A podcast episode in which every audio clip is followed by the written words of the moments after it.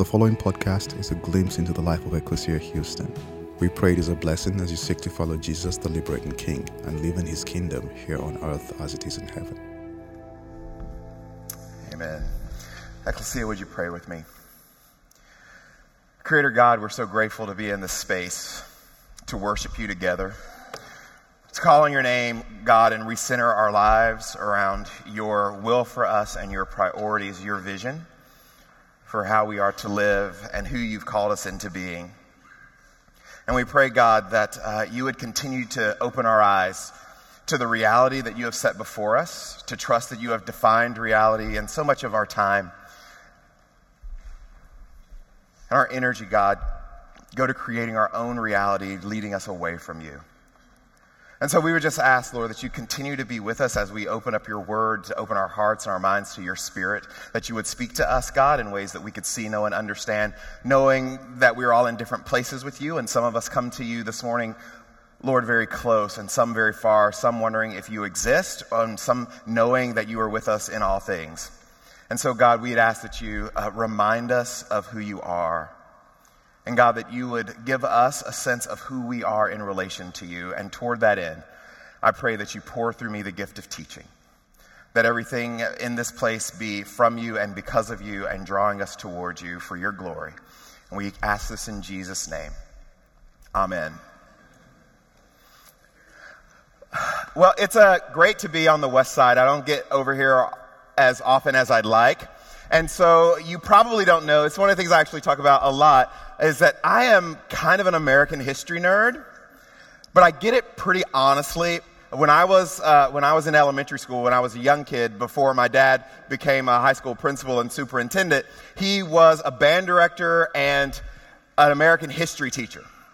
And he always was just constantly sort of downloading American history onto us. And I think maybe we were just his like lesson prep, maybe. Like me and my brother, he would just teach us American history all the time. And so over the course of my lifetime, I just kind of fell in love with American history and read a lot of books about American history. And very recently, though, I have moved from just general American history to becoming much more interested in military history and military battles and how all of that works out.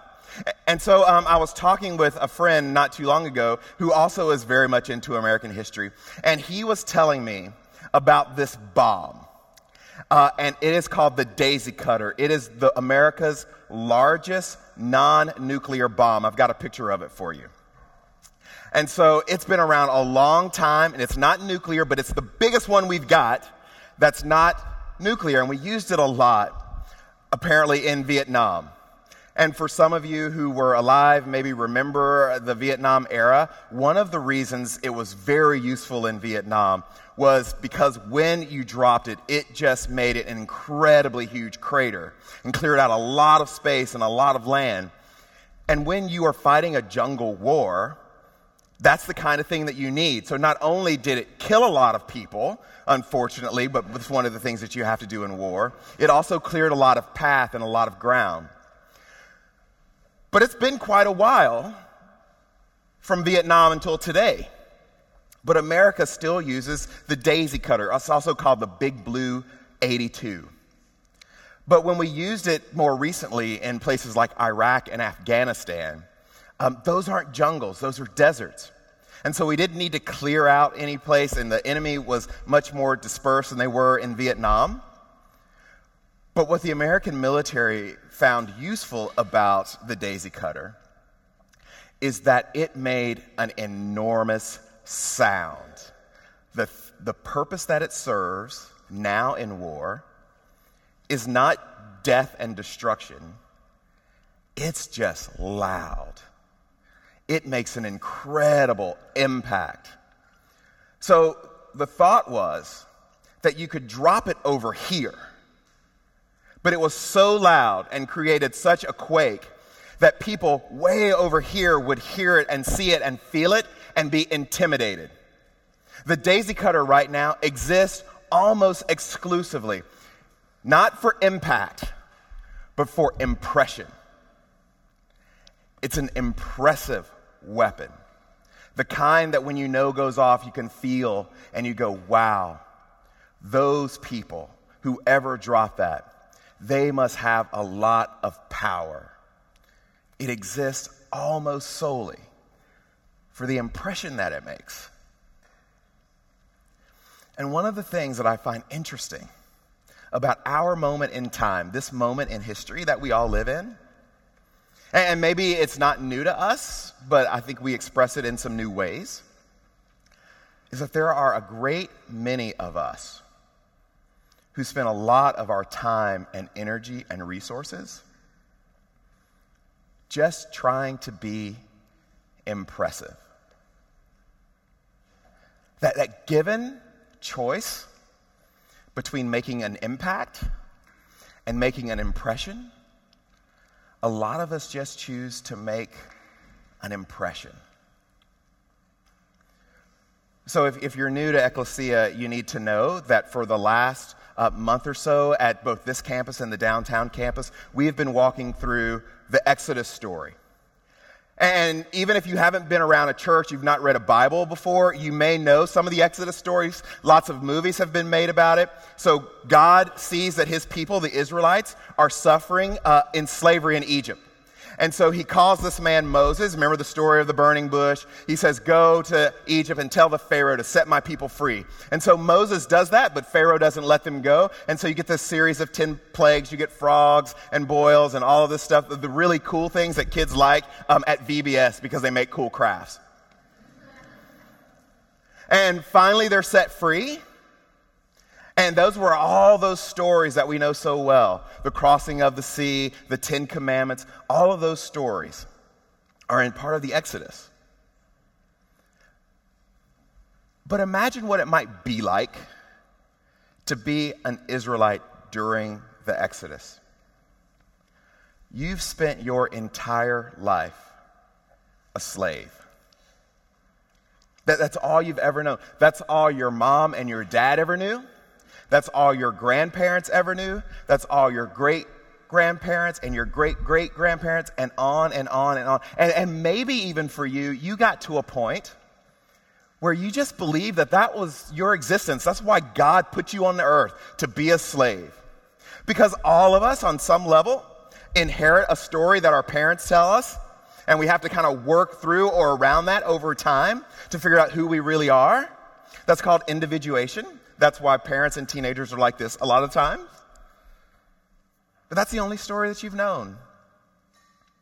But now God set you free, and you're out here in the desert, and you've got a million things to learn. Like, like one, you know how to make bricks, but you don't know how to do much of anything else. So you've got to build a community, and you've got to build an economy, you've got to build some structure. And so last week, Titus talked with you about the Ten Commandments but you're also just kind of wandering around. And, you know what the past looks like, and you've heard Moses talk about the future.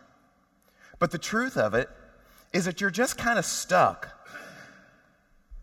between the past and a promise, and you're having to make a path for yourself. And so, one of the questions that might arise for you in this time of life is what does it look like now that we're not what we were? What does it look like to be a success? To be a successful person, to have a successful family, to have a successful community? And one of the things that you already know about life is that question never goes away. You don't have to be an Israelite stuck in the desert to have serious questions about what it means to be a success. How much time have you spent wondering about what your life would look like if it were successful? We worry about success in our careers. Like, am I, am I earning enough? Am I making enough money? Can I provide for my family? Am I going to get the next promotion? Do I need to look for another job? Is this the right thing to do with my life? Or, or maybe I'm just starting out and I'm picking a major and picking a college and I've got to figure out what success looks like and what I'm going to measure success by. And some of us um, have kids at home And we're very concerned about not just what success looks like for us, but what success looks like for our kids. And I don't know if it's ever been more pressure to worry about your kids' success. Because when I was a kid, my parents had two main concerns feed us and make sure we don't act like a fool in public. That's all they were worried about. And like my daughter this last week, my oldest daughter's 14, she starts high school next year, and we spent more time doing applications for her high school and for my younger daughter's middle school than I spent doing applications to go to college and graduate school. Combi- they had to take more tests to get into high school. And then parents are running around their kids to this and that, and they just really, really want them to be good at something. Like, really, if you're here and you're in middle school, you're in high school, your parents just want you to be good at some anything. Just be good at it. And you don't have to be good, just, just work a little. Success in our relationships. Like some of us know what it's like to be dating right now. And we wonder, what does success look like there? What should I be looking for? Shouldn't I be looking for? Is he right? Is she right? Is this right? How are we going to manage all this? Success in our marriages? What is that all about? How, how do I avoid the things that we don't want and cultivate the things that we do want? Like every step of the way, we are worried about success and we get lots of pictures of what success looks like. Like, have you ever just logged onto social media? And when you log off, you feel worse than when you got on? Did you know that every study, every research study ever done, uh, says that social media makes us feel worse about ourselves than we otherwise would have? And why does it make us feel worse? Because of the daisy cutter all of us want to be impressive. We want those people to think that we're good looking, or those people to think that we're smart, or, or, or that, that we earn a lot, or we're wealthy, what, whatever it is. Everybody wants to be impressive. We're all swatting at the same gnat all the time. I mean, we're not the first people to be in this situation. Because the temptation that you face, the temptation that I face to be impressive, like Moses dealt with that same temptation as he led the Israelites through the wilderness.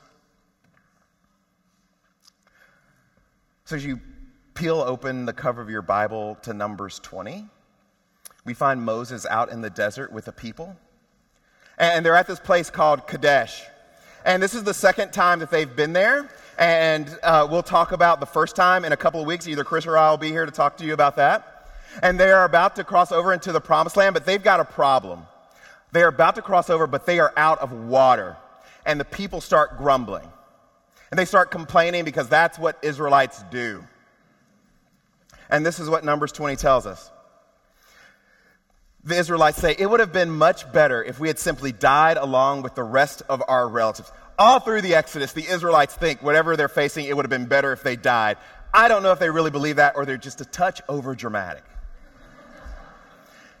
It'd been better simply died with the rest of our relatives, Korah, Abiram, and Dathan, right in front of the Eternal One. Why in the world would you drag us, the Eternal's own group, out of Egypt into the wilderness where we'll soon die, and our livestock too. And there aren't any grains, figs, grapes, or pomegranates, and there isn't even any water.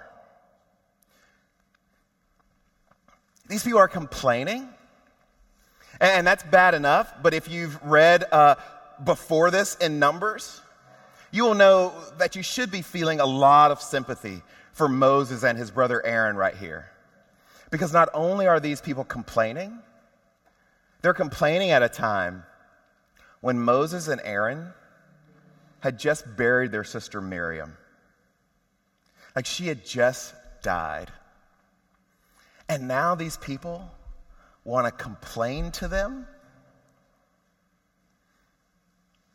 I mean, you've, you've been there in your life where, where you're just at a season, you're in a season where it feels like nothing's going right for you, and then you got these people who come along and just want to make it worse.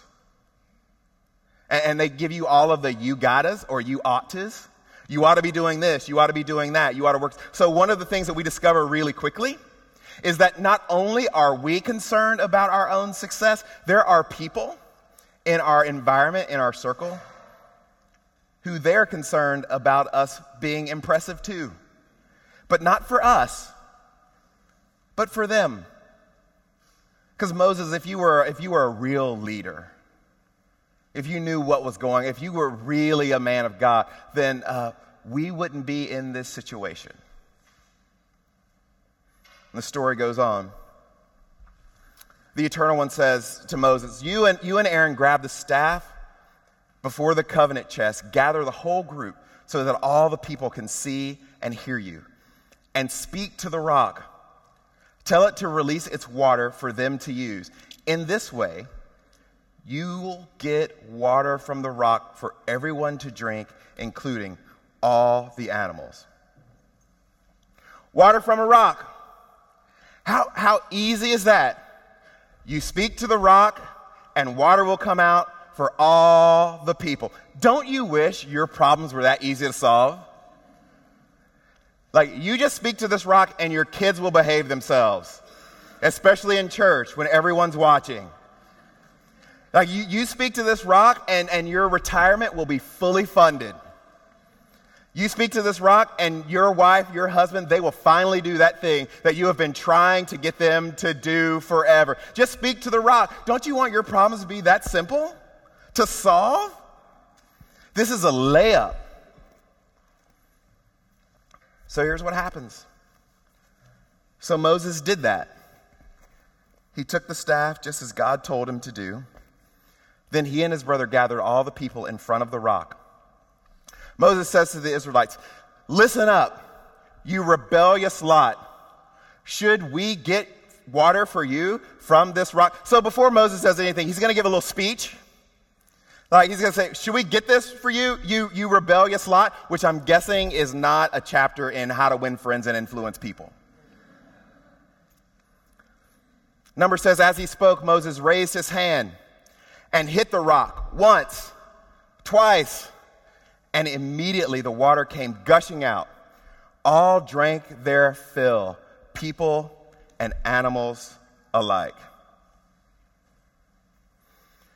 So God tells Moses, hey, speak to this rock. And that's what Moses does. He speaks to the rock. But that's not the only thing he does. Because Moses is like you and like me. He's tempted in the same ways that we are tempted. Moses doesn't want to just get water from the rock. He wants to look impressive doing it. And so he gets out there and he gives this grand speech. Do you want us to give you water. Watch me use my staff once, twice. Because I'm tired of all of you people complaining. And I want you to know how badly you need me. Because I'm the prophet, I'm the leader, and every time I turn around, no matter what's going on with me, you people want something, you grumble about something. And so I'm going to show you you can't live without me. Moses wants to be impressive. But let's not be too hard on him.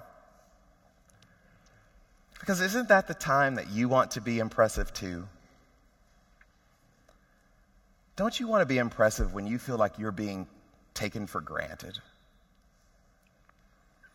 when people don't appreciate all the things that you do. All, parents, don't you want to remind your kids of everything that you've done to provide them this life that they take for granted? And so you just start giving them their resume, your resume, right? Like, I didn't blah, blah, blah, I didn't work 40, I don't work 60 hours a week, so you cannot put your dishes up. When you feel insecure, isn't that the time where you're tempted to say something or post something to remind everyone how strong and beautiful and great you are, how smart you are? Have you ever heard parents of little kids talk about when little Susie, when little Johnny learned to read? Apparently, kids are learning to read like at two weeks old now.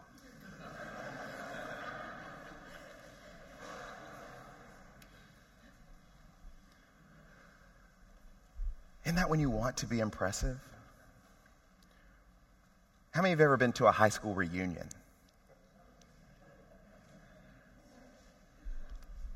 My friend John's 47 years old, and he had a date last week with a girl he went to high school with. And he called me on his way to pick her up, and I said, Did you check her out on Facebook first?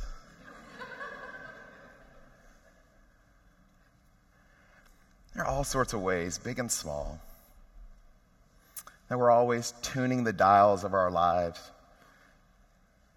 to make people think that we're impressive.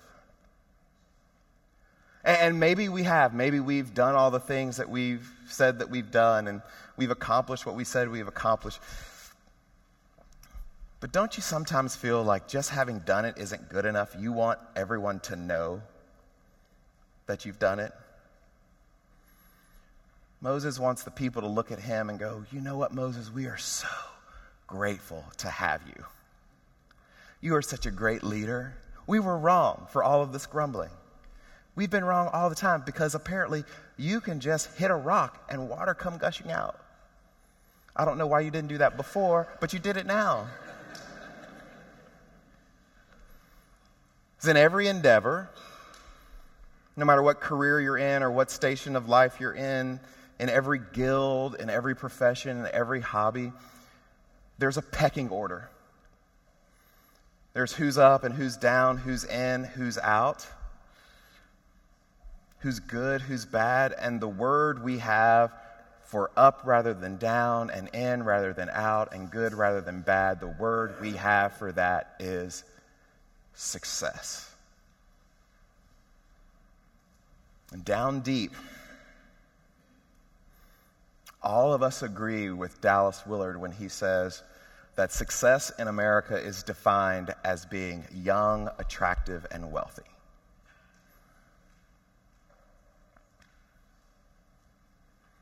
And Brene Brown says that we all struggle with the shame based fear of being ordinary.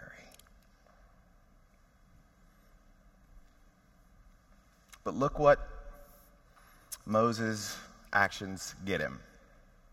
In Numbers 20, it goes on, but the Eternal One scolded Moses and Aaron for their actions. God says, Because you didn't trust me and treat me as holy before the Israelites, you will not lead this group into the land I have given them. Now, I don't know about you, but that seems like a pretty steep price for Moses to pay. After having spent all of his adult life leading these people around in the wilderness and trying to follow God, that he doesn't get to go into the promised land. And why? Because Moses was more concerned with being impressive than he was concerned with being faithful. Water came out of the rock. Moses got to look good in front of the people. Everyone got to drink.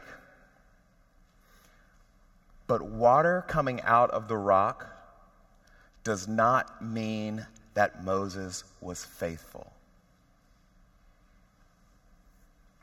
And listen, by whatever standard you're judging, whatever you've picked, it is entirely possible for you to be successful and not be faithful.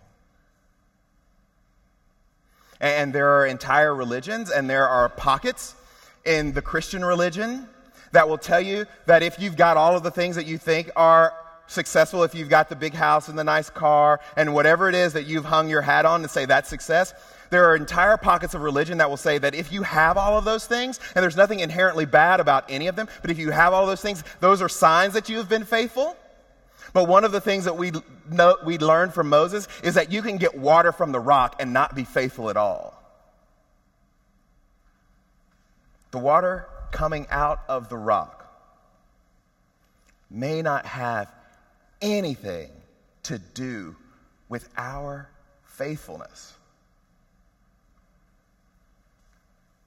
And I think if you're one of us, because the truth, the truth of the matter is, the women and men in this room almost universally have been blessed materially. Some of us more than we ever could have imagined. And that, that should never make us feel badly. It should always make us feel responsible. It should always make us feel grateful. But we need to be very discerning and knowledgeable of the idea that just because water came out of the rock doesn't mean we have been faithful. And that means we haven't been successful. Because the worst thing that can happen for your life is not to be a failure. The worst thing that can happen for your life is to be successful at things that don't matter. So, Henri Nouwen was one of my favorite writers. He was a Catholic priest, and he taught at Harvard and was world renowned, traveled the world writing and speaking. And he gave all of that up, left all of it to go work with uh, the mentally disabled and handicapped at this community called La L'Arche. And this is what he says about our obsession with success. He says, We want people to pay attention to us, to recognize us, to give us our due. This is how our identity's worth and significance are grounded. We want to be relevant, spectacular, or powerful. So we go through life fishing for such things, a grasping that keeps knocking us off center, spiritually speaking. Here's what Nouwen is saying Our temptation will always be to be relevant, spectacular, and powerful. The same temptations that Moses had but to find our center means being faithful. When Jesus comes along, his, his first public act is the most passive act. He goes to his cousin John and is baptized. And, and then the gospel story takes off, and three years later, you find Jesus on a cross followed by 11 men, a few women, a guy who betrayed him, and his mom. And by every standard that we would apply, Jesus has no political power. He hasn't written any books. His following has all abandoned him. By every standard that we would apply, Jesus is a failure. That you would look at that guy and you would say, why would anyone follow him? Everything that he's meant and done and taught has come to nothing. And I think that's the lesson in Numbers 20. Is that you and I have to be extraordinarily discerning about what it means, what it really means when water's coming out of the rock. Because it may not mean what we think it means. It may mean that God is good, but we're still unfaithful. not long ago, a guy named Dieter Zander uh, was one of the best known pastors in the country. Uh, he was at one of the largest churches. He was a worship leader and a teaching pastor there and had a six figure income and invitations to go all over the world, but then he had a stroke. And six weeks later, when he woke up from his stroke, um, he could no longer use his right hand. And his speech was, uh, his speech was off, so he couldn't speak anymore. And so, after having served one of the largest churches in the country and being known in all sorts of circles, he found himself working uh, overnight at Trader Joe's. And, and he wrote this piece called The Kingdom of Cardboard and Spoils. And I just want you to hear from Dieter himself what success looks like. If I am the king of all I survey, then I am king of cardboard and spoils. My kingdom is a noisy, windowless room in the back of a Trader Joe's grocery store. Here are the haphazard stacks of empty cardboard boxes. Here is the giant box baler.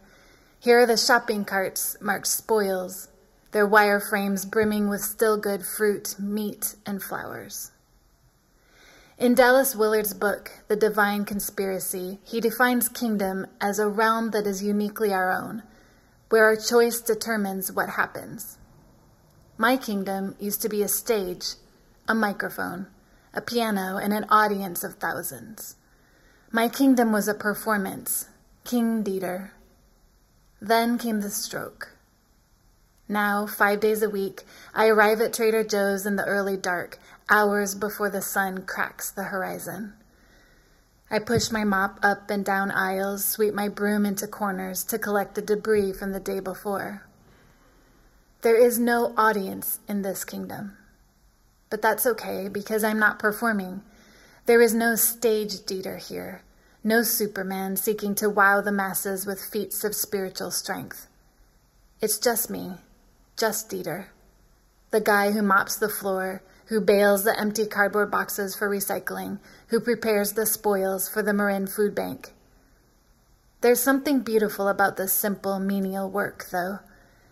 Take the food marked as spoils, for example. It's all still good. The fruit is good, the meat is good, the flowers are good, but they're not perfect. Anything that has an expiration date of today cannot be put out in the store for sale and if a pear so much as rolls off the smooth green pyramid of fellow pears, it gets put in the spoils pile. It's not perfect anymore. So the Trader Joe's employees fill shiny carts with all this perfectly edible imperfection and wheel the load back to my kingdom. From there, it will go to feed the hungry, who won't care at all that their apple is lopsided, that their hamburger is in the waning stage of freshness, they don't care how it looks, they just want to eat. To me, this, here in this back room, this is what's real. Not the bright aisles of suburban shoppers making their menu selections from stacks of perfection. I understand the spoils.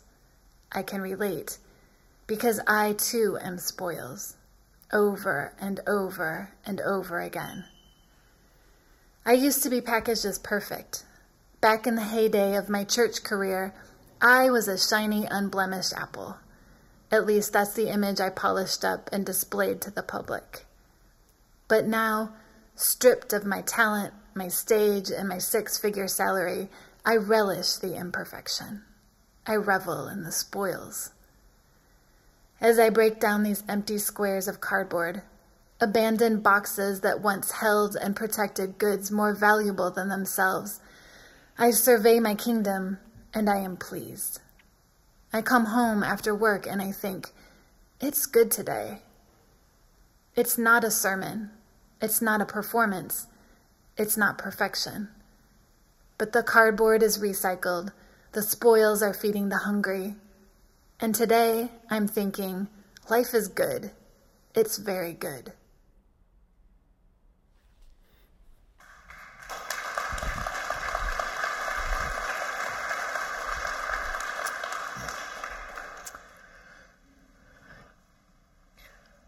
I tell my wife frequently that I'm probably a great disappointment to meet in person. And that's because my, my life, just particularly over the last five years, has had particular contours where um, I, I, say this, I, I, think, without any hubris, that there's just a lot of people um, who know me that I don't know.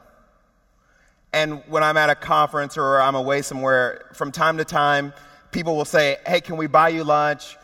Can we meet? Can I? Because I want to ask you some questions about my career or about ministry or about writing or wh- whatever it is. And then when I meet them, I tell them first thing when we first shake hands, there's nothing I can tell you. I don't know anything. And I know it's a great disappointment. And the, the reason that I don't is because I really don't know what success looks like.